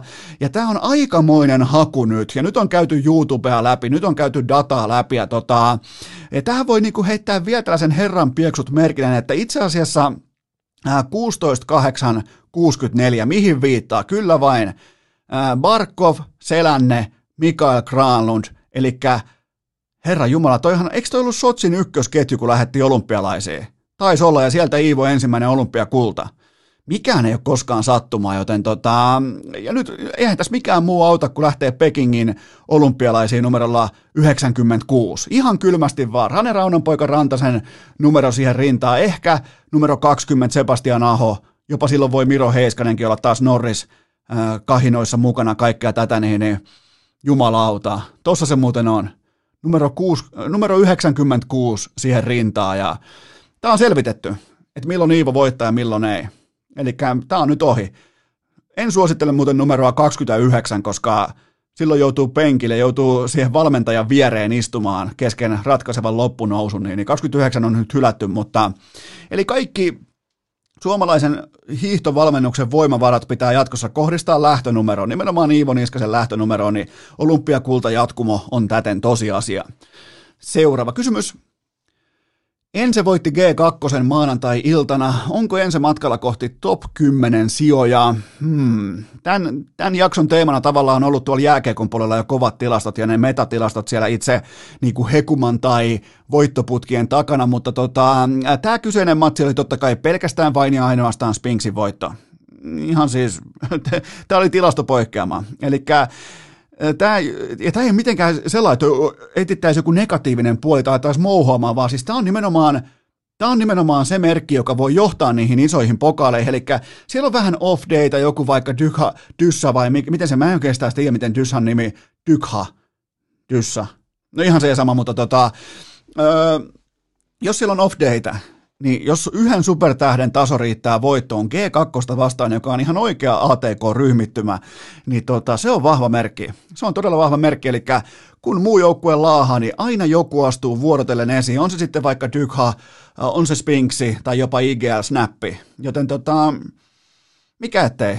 Ihan siis kaikki, kaikki ovet on tällä hetkellä avattavissa ja ko- kova tuulisuus vaikuttaa tuolla CSN huipulla. Nyt on totta kai vastas on sitten äh, huomenna Vitality ja torstaina fase, joten tota, ei toi nyt ainakaan tuosta helpponen toi savotta, mutta jos toi ensin saa kaikki synnyterit rullaamaan, niin kyllähän noista kumpikin on kaadettavissa, mutta toi eilinen voitto oli, oli enemmän tai vähemmän tilastopoikkeama, joka perustui yhden pelaajan yksittäiseen suoritukseen yksittäisessä otannassa seuraa. Ja toi on mikään vielä helppoa ihan tavalliselle, jos sä tykkäät vaikka jääkiekkodatasta tai jenkkifutisdatasta tai koripallodatasta, niin CS on todella vaivatonta ymmärtää datan pohjalta, onko se voitto ansaittu. Ja se on muuten jännä, että siinä lajissa, kun se jokaisesta hiiren painalluksesta jää datamerkintä, että tuossa lajissa ei ole voitto odottamia.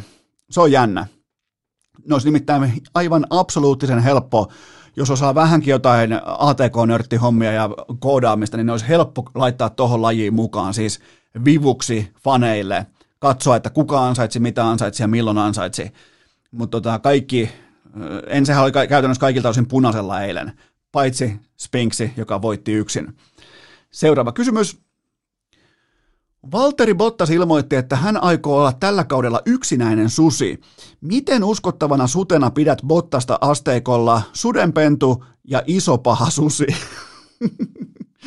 No niin, eli siis Tiffanyhan piirsi Valterille kypärään suden ja heti on, heti on Nastolan pojalla kulmahammas esillä ja Bottashan käski siinä videollaan sitten fanejaan googlet, äh, googlettamaan suden, joten isona Bottas-fanina mä toimin täsmälleen ohjeen mukaisesti. Mä kerron nyt teille, koska mä kävin googlettamassa mikä on susi, joten mä kerron teille nyt sitten Valterin ohjeistuksen mukaisesti, että mikä on susi.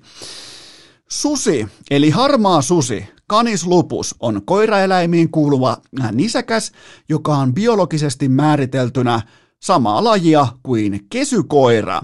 Susi jaetaan nykyisin lähteestä riippuen 32-37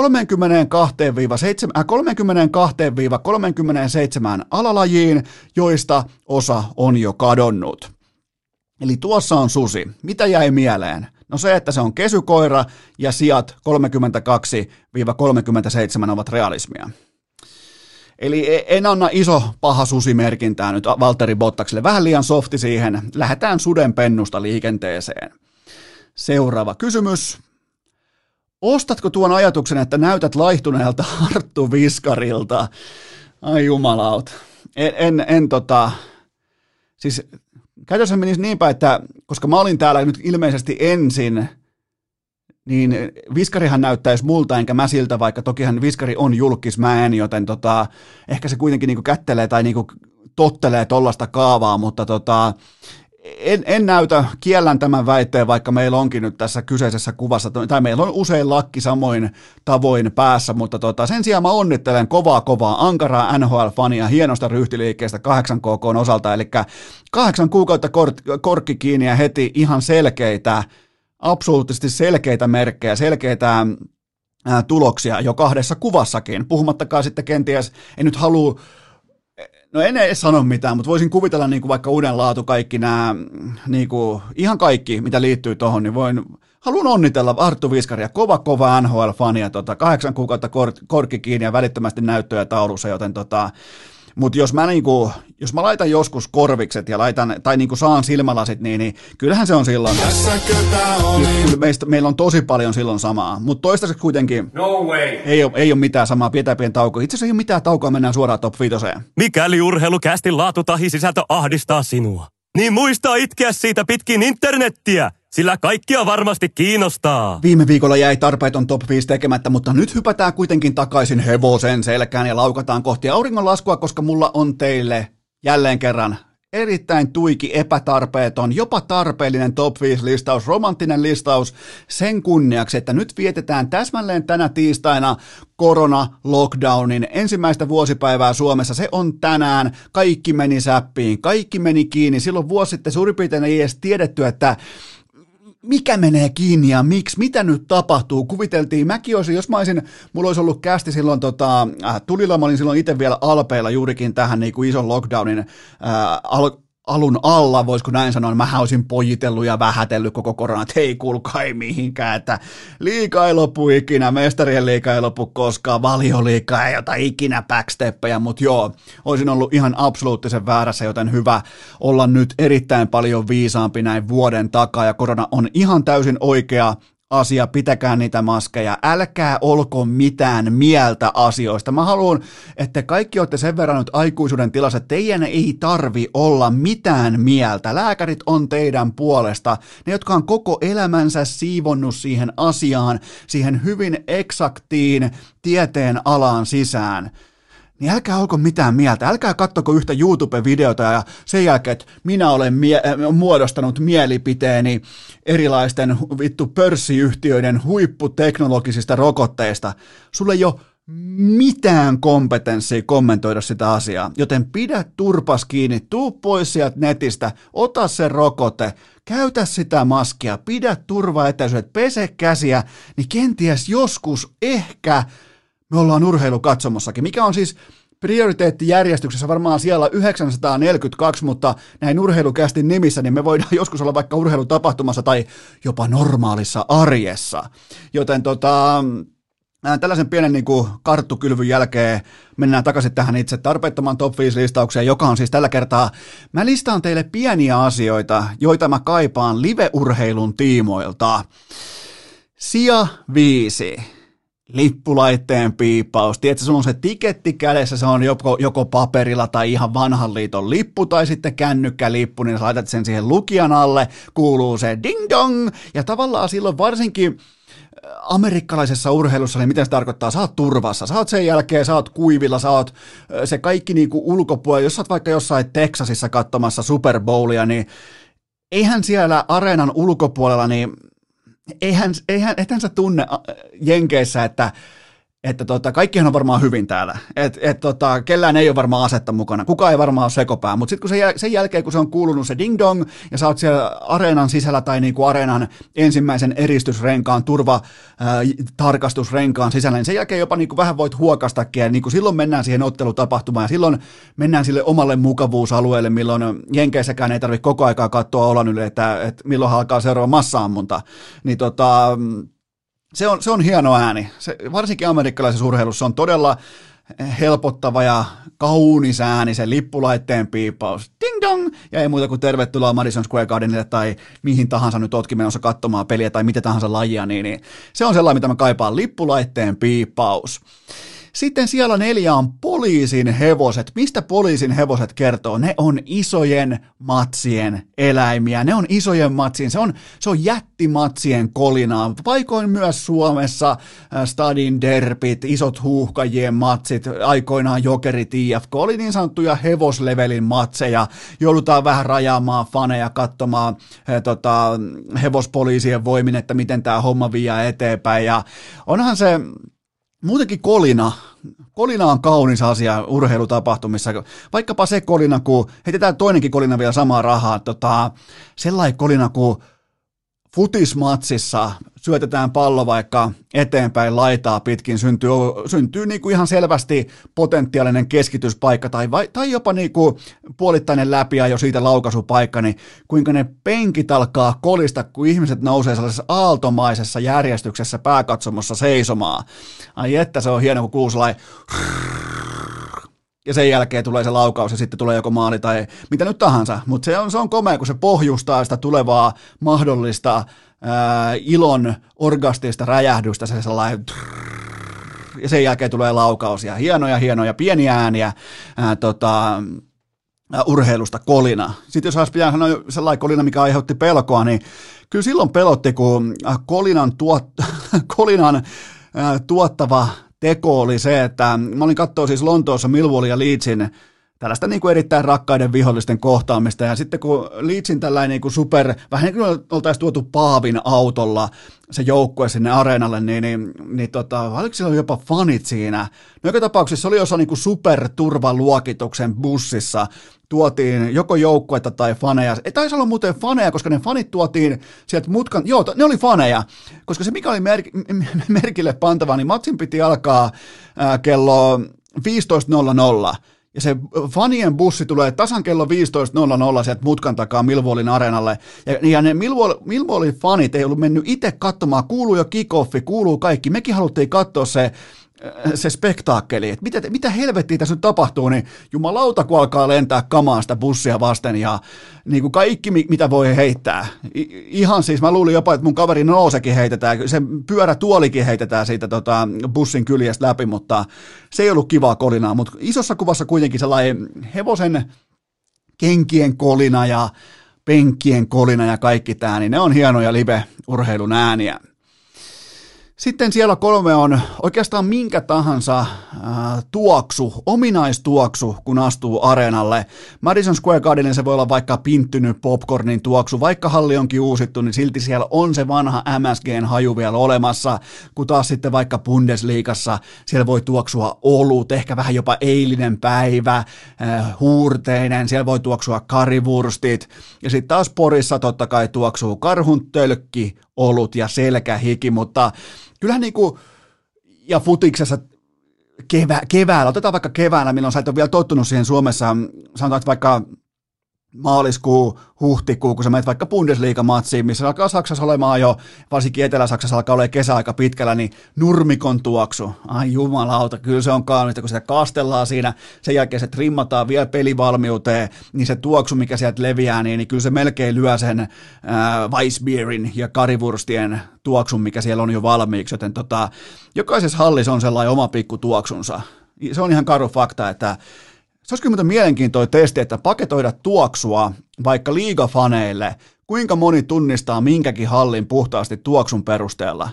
Kyllä mä melkein porilaisen selkähien, se, se, sen mä melkein tunnistaisin jo ihan niin kuin keskellä syvintä REM-unitilaakin. Mutta joo, siellä kolme areenan tuoksu.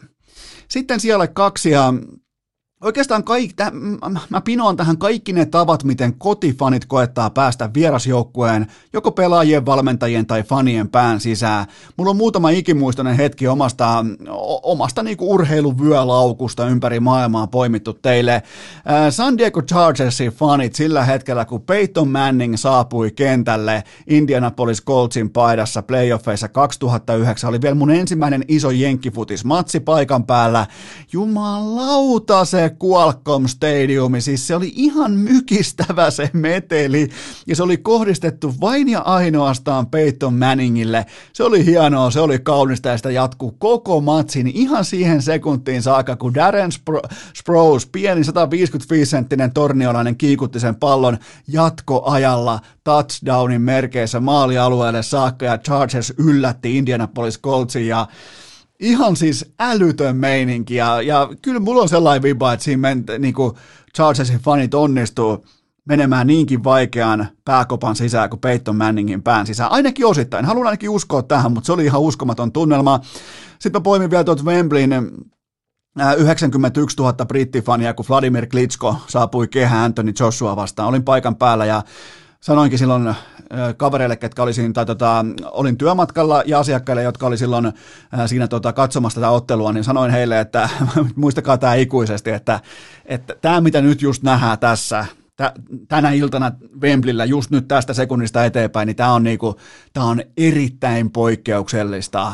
Ja nimenomaan oma poika Anthony Joshua vastaan, iso ja pelottava Vladimir Klitsko, 91 000 brittifania, kaunis, kaunis ilta Lontoossa ja tota, sitten vielä Joshua onnistui voittamaan sen, mutta kyllä se Klitskon saapuminen, niin, niin kyllä siinä kerrottiin, että ketä kannustetaan. On mulla sitten vielä tota, Koripallosta mä poimin tuon Oracle Areena 2017 NBAn finaalit. Oltiin lämmittelyssä jo paikan päällä, totta kai niin urheilussa pitää ollakin. Niin kyllähän siinä oli sellaista tiettyä virettä ilmassa, kun LeBron James saapui lämmittelyyn vierasparketille, eli samalle parketille, missä päivälleen liki vuosi sitten se oli häpässyt Game 7 Warriorsin fanit sekä joukkueen ja kävi hakemassa silloin melkein, voisi melkein sanoa kaikkien aikojen kovimman vierasvoiton NBAn historiassa, joten tota, Kaikilla oli muistissa se blokki, siitä tehty kaikki nämä kuvat, sormuskuvat, kaikki nämä mestaruusjuhlat, trollaaminen, 3-1 johtoaseman sulamiset, trollaamiset, niiden perään huutelut, niin kyllä, kyllä siinä oli sellaista omaa virettä, kun LeBron James saapui Oraklelle. Ai jumalauta, kunnon meininki, ja sen jälkeen alkoikin sitten kaikki aikojen sviippaaminen. On mulle sitten vielä Otetaan jalkapallon puolelta yksi. Ruotsin fanit. Ihan siis random poiminta tuli vaan mieleen.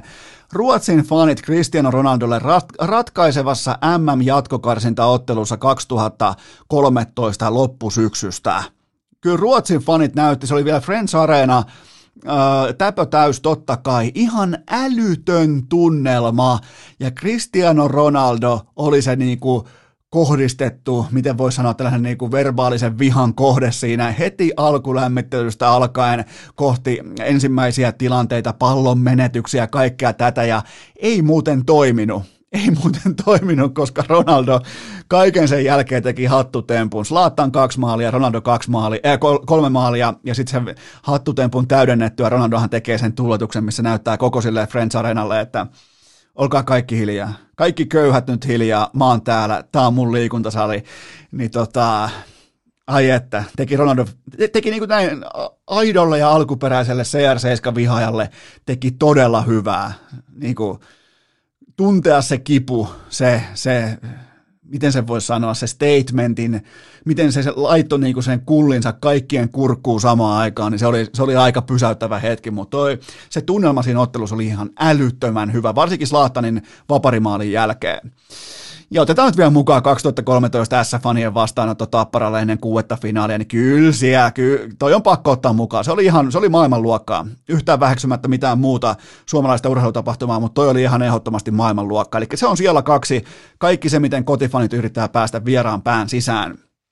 Sitten siellä yksi, mitä mä kaipaan, tällaisia pieniä asioita, mitä mä kaipaan live-urheilun tiimoilta, niin jättimäisen voiton mestaruuden tai ää, tai tota, tällaisen niin kuin hiljaiseksi vetävän tunneaallon kohdalla, niin tällä ei tuntemattomien ihmisten halailut ja ylävitoset ja sellainen vilpitön nautinto, ilo, riamu, hallitsematon ympyrän juokseminen, hyppiminen, kaikki tämä, niin se on hienoa. Ollaan sitten Porissa tai ollaan Super Bowlissa tai missä tahansa NBA-finaaleissa, Stanley Cupin finaaleissa, niin siinä on sitä jotain. Ne tuntemattomien halaamiset, kaikki nämä, niin, niin, niin tota, se on hienoa. Se on kaiken kaikkiaan, se on komeata ja mun mielestä se on niin jotenkin aito hetki. Kaiken kaikkiaan sellainen puhuttelevan aito hetki se, kun pystyy niin kuin heittäytymään sille nautinnolle, jonka aiheuttaa se, että sun oma joukkue voittaa. Mulla ei ole sitä kykyä, mulla ei ole omaa joukkuetta, mutta ja haluaisin pystyä kokemaan noita samoja tunteita. Useimmiten se tunne pitää ostaa rahalla äh, joka tarkoittaa tietenkin niin kuin ihan idiootti, todennäköisesti alikertoimista vedonlyöntiä, mutta joka tapauksessa niin, niin, niin tota, toi on kyllä hieno hetki silloin, kun alkaa tulla yläfemmoja. Se on komeita mennä julkiseen kulki, kulkuneuvoon vaikka sen matsin jälkeen, kun Bayern München on voittanut Saksan kapin tai on varmistanut Bundesliigan mestaruuden, on ollut, ollut molemmissa junissa niiden jälkeen ja, ja tota, siellä on ihan erillinen tunnelmansa, vaikkei Bayernin nyt voittaminen sinällään ole mitään, mitään uutta, mutta ne on hieno juttu. Kyllä, kyllä live, live-urheilusta on ikävä ja toivottavasti päässään. Toivottavasti päässään jossain vaiheessa ja toivottavasti, vaikka se on, niin kuin mä sanoin, se ei ole niin kuin elämän prioriteettijärjestyksessä, se ei ole siellä ykkösenä, se ei ole varmaan kakkosena eikä kolmantena, mutta silti mä uskallan väittää, että ne kokemukset, ne tunteet, se, se tavallaan niin kuin arjen unohtaminen siihen äh, tunnepitoiseen tapahtumaan, voittamiseen, tappioon, siihen rajapintaan, niin siitä on nyt varsinkin vuoden tällaisen niin kuin offlinein jälkeen, niin, niin ei siitä ole mitään epäselvyyttäkään, etteikö sillä ole merkitystä meille urheilufaneille. Varsinkin teille, jotka elätte ja hengitätte ja vuodatte verta sen seuran väreissä. Niin tota, mutta siinä oli kuitenkin mun poiminnat liittyen tähän, että mitä, mitä kaikkea mä kaipaan live-urheilussa. Ja siinä oli tämä tämä kyseinen tiistai-jakso, se on nyt paketissa. Ja ihan lopuksi mä haluan vielä toivottaa Kosoltin voimia hienolle mahtavalle kiekkomiehelle, päävalmentaja Pekka Virralle, on taistellut koronaa vastaan jo pitkään, on oman Facebook-päivityksensä mukaan ollut 27 täyttä vuorokautta teho-osastolla koronan jälkeen ja nyt on päässyt sieltä sitten pois. Haluan, haluan tota, toivottaa hienolle miehelle Kosoltin voimia, Kosoltit tsemppiä sekä Pekalle että läheisille kaikille ystäville, Lukon, koko Lukko-perheelle, kaikille heille siis – urheilukästä useimmiten pohjautuu vitsailuun, huumoriin, kaikkeen tähän, mutta tällaiset uutiset, tällaiset asiat asettaa urheilun, vitsailun, kaiken tämän, asettaa tällaisen niin kuin hauskanpidon omaan mittakaavaansa. Toi on, toi on tota, todella hienoa nähdä, että Pekka Virta on, on tota, menossa kohti parempaa kuntoa ja näin poispäin. Ja ottakaa se viimeistään tämän kautta. Mä toivon, että jokainen kiekkofani ja mä uskon teihin. Mä, mulla on todella vahva luotto, että olette fiksuja, mutta viimeistään tämän kautta niin mä toivon, että jokainen ottaa sen koronan vakavissaan. Ihan, että jos joku niin pitää olla esimerkki, niin olkoon se sitten hyväkuntoinen huippuammattilainen jääkiekon parista. Joten tota, mutta mut, en halua viedä fokusta niin mihinkään muualle kuin siihen, että toivottavasti Pekka Virta toipuu täyteen, täyteen kuntoon mahdollisimman pikaisesti ja mahdollisimman nopeasti ja näin poispäin. Se on tota, Tämä oli, tämä oli pysäyttävä uutinen ja, ja tota, en voi mitään muuta kuin toivottaa, toivottaa niin kuin ison, ison tota loppupuolella, tai niin kuin tällaisen, niin kuin, miten se voisi sanoa, ei sitä oikein voi sanoa mitenkään, mutta mä, mä, jotenkin, mä oon iloinen, että Pekka Virran tilanne on menossa parempaan suuntaan ja mä toivotan sinne kaikille asianosaisille kosolti voimia ja tsemppiä näihin haastaviin hetkiin ja tota, nyt tehdään sellainen juttu, että torstaina jatkuu.